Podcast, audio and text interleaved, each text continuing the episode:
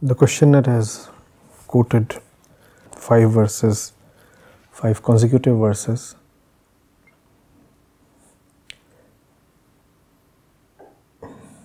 Shlok 40 to 44 of chapter 6 of Srimad Bhagavad Gita. The blessed Lord said, O Parth, there is certainly no ruin for him here or hereafter. For no one engaged in good meets with a deplorable end, my son. Attaining the worlds of the righteous and residing there for eternal years, the man fallen from yoga is born in the house of the pious and the prosperous. Or he is born in the family of wise yogis. Such a birth as is of this kind is surely more difficult to get in the world. There he becomes endowed with wisdom acquired in the previous body and he strives more than before for perfection. O scion of the Kuru dynasty. For by that very past practice he is carried forward even in spite of himself. Even of seeker of yoga transcends the result of the performance of Vedic rituals. Uh, in this sequence, the two verses prior to the first verse here, uh, two should have been quoted. I'll give you the complete context.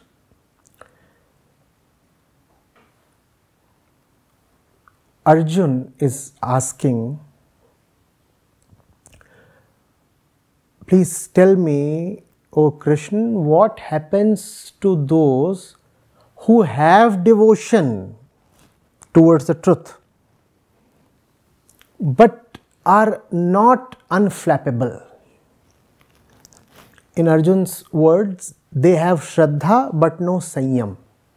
So they are devoted, but their devotion is not stable. Their devotion keeps fluctuating. Sometimes they are devoted and sometimes they are not devoted. Hmm? And Sri Krishna is saying, you know, you require a lot of abhyas, practice, and practice means investment of time.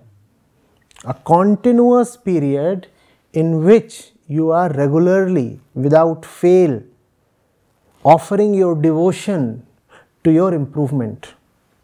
That is practice. Now, Arjun is asking from his own point of view. He's saying all these things told by Sri Krishna look fabulous. But what if one wavers in between? Hmm? He's thinking of himself, you know. Hmm? Yes. He's saying, what if there is devotion, but devotion comes and goes, and there are intermittent periods of distraction. So Sri Krishna says such a fellow is called Yog. Hmm? Arjun would probably be buckling up to hear from Krishna that a Yog is bound to be barbecued in hell. But Krishna says no. Even a Bhrasht is far better than the normal mortal. It's just that the Yoga Bhrasht guy will take a far longer route to come to me. Krishna says, the faith that he has posed in me will not go waste. The devotion that he offered to me will bear its fruit. But it seems that the concerned person himself is not very interested in tasting the fruit immediately. So the fruit will remain in abeyance.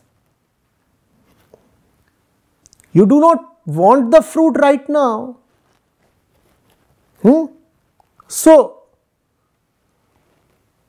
your investment will mature later on as per your wishes. So, he will take a long winding route. What kind of long winding route? He says this fellow will be reborn, but will be reborn at a conducive place. He will reborn in a family of pious people who are spiritually inclined. And he will be some kind of a prodigious kid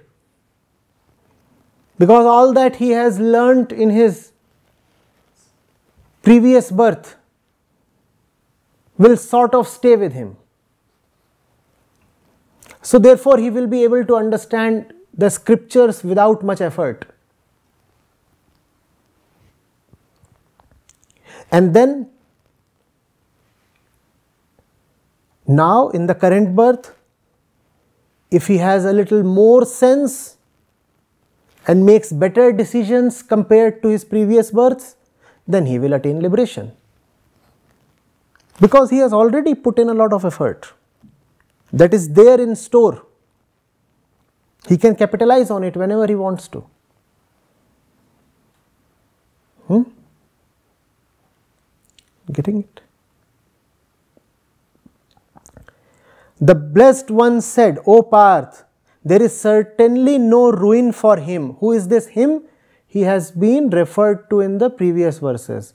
Him is the fellow who has Shraddha but not Sanyam, who has devotion but not stillness, firmness.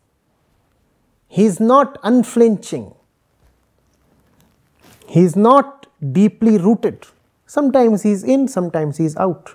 That kind of a fellow. So, Krishna is saying, Arjun, there is certainly no ruin for this person here or hereafter, for no one engaged in good meets with a deplorable end. Attaining the worlds of the righteous and residing there for eternal years, the man fallen from Yog, Yog Bhrasht, is born in the house of the pious and the prosperous, or he is born in the family of wise yogis.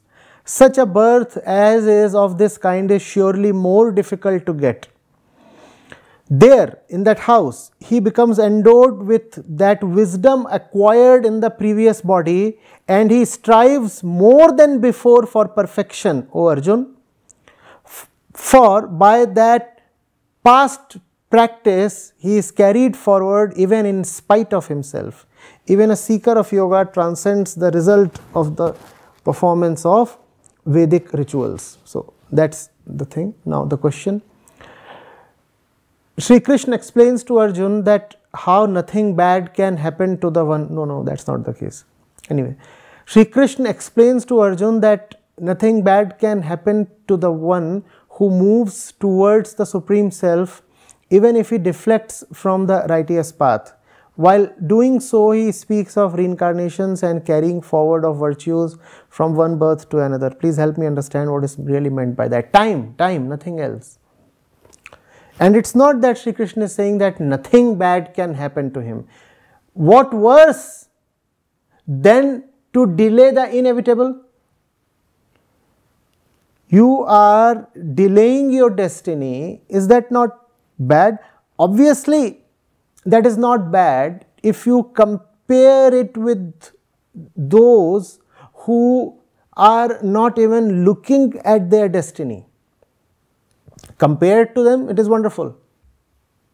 But if you look at it from the point of view of attainment versus potential, then it is a bad situation you had the possibility to attain something utterly quickly and you have brought time in between.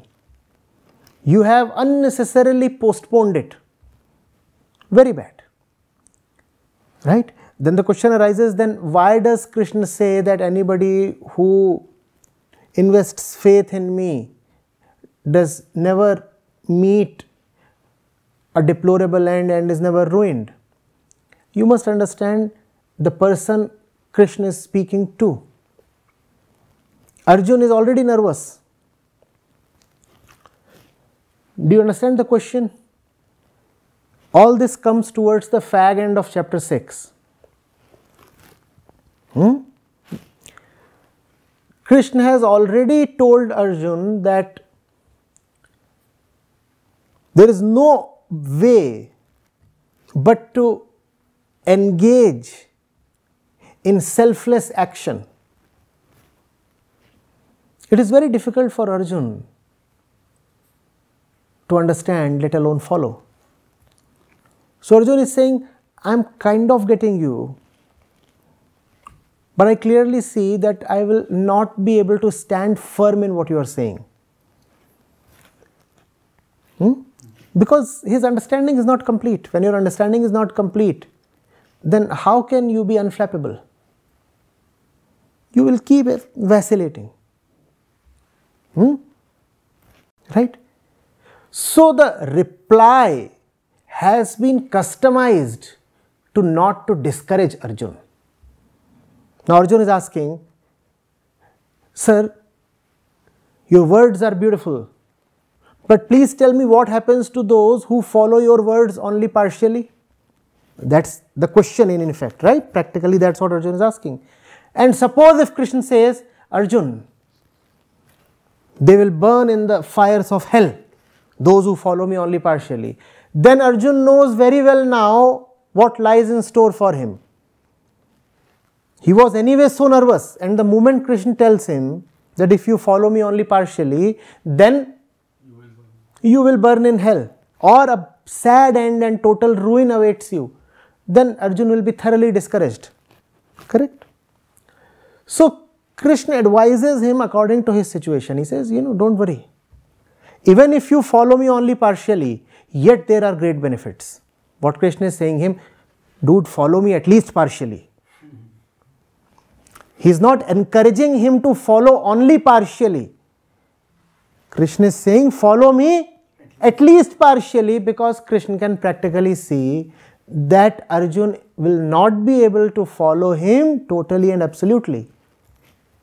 So, in a very practical way, Sri Krishna is going for the next best option. He is saying, You cannot follow me absolutely, follow me at least partially. So, to encourage Arjun, he is saying, You know, Arjun, even if you follow me only partially, yet great things will happen to you.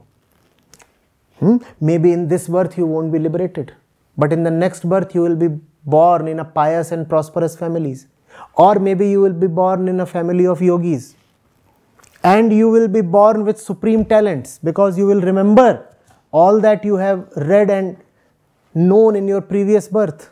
So you will quickly attain liberation in one of your coming births. So now Arjuna is feeling alright, fine. So that means if I listen to Krishna, at least some gain will be there. That much is guaranteed. Hmm? That kind of thing. Now, Krishna would not have said the same thing to a more earnest seeker. Had a more earnest seeker asked the same question, Sri Krishna would have said, Why are you unnecessarily delaying the inevitable? Why are you waiting for 200 years to get liberated? When liberation is possible right now, then why are you saying that you will have Shraddha but not Sanyam? If you say that you have Shraddha, then honesty demands that you have Sanyam also. Sanyam means remaining stable in your Shraddha. Sanyam means being honest about your Shraddha, that is devotion. What kind of devotion is it that cannot absorb you completely? Lack of Sanyam means you are not fully absorbed, you are half in and half out. Getting? Hmm? So, the yoga bhrasht person is better off than the one who has no love, no feeling for yoga, obviously. But that does not mean that the yoga bhrasht route is a good route at all. It's just that even if you are yoga bhrasht, you do get some benefits. Hmm? Now we come to the uh, concern regarding rebirth. The questioner seems to be asking, what is this thing about being born in a better family in the next birth and carrying the. That has to be understood merely as the introduction of time. Being born again at a better place merely means that your worldly conditions will anyway be better off if you have some spiritual inclination right now. If your spiritual investment was total, then you would have been liberated from the world. Please understand. Had your Shraddha been absolute, that would have resulted in absolute liberation from the world. But your devotion, your Shraddha is not absolute, it is partial. So it will not give you liberation from the world, but still it will give you better situations in the world. Are you getting it? Total devotion in the truth will liberate you from the world. Partial devotion in the truth will lead to an improvement in your situation in the world. That is what Sri Krishna is referring to as being reborn in a better family. It merely means your situation in the world will improve, and that obviously will. If you are wise, then even your worldly situation is going to improve. Hmm? And when your worldly situation will improve, that will incentivize you all the more to dive deeper into wisdom because you do have some devotion, you do have some wisdom, even if partial. So, when you start seeing the result of that devotion coming to you, then you feel energized, incentivized to be devoted even more. And when you are devoted even more, you come to a point when there is complete liberation from the world. Hmm? That's the practical essence of Sri Krishna's words on the Yoga Bhrasht. Getting it? Hmm? Hmm. If uh, Krishna Sahib is saying that at least follow me partially, So it is under the assumption that it may start with the partial and may convert to the total. But in the beginning, when we were talking about that, it's a choice. Man is one with a choice that whether he wants to go all the way or not. Then isn't this a very big gamble that you are uh, pushing somebody for even for the partial when it is uh, when uh, it cannot be said that it will go for the total? As in this this half-fed knowledge wouldn't it be more harmful? That's the best case possible because that's how this person is choosing for himself nothing better if this fellow could have chosen absolute liberation, but he is very unwilling to go for perfection. He is in some kind of a trial mode. Hmm? And Sri Krishna is saying, Fine, if that is your decision, at least try out the stuff. Obviously, had your devotion, your investment been deeper, had you made bigger commitments, then you would have received greater benefits. But I cannot force you to commit yourself in a deeper way. I can only encourage you. So, this is his way of encouraging Arjun.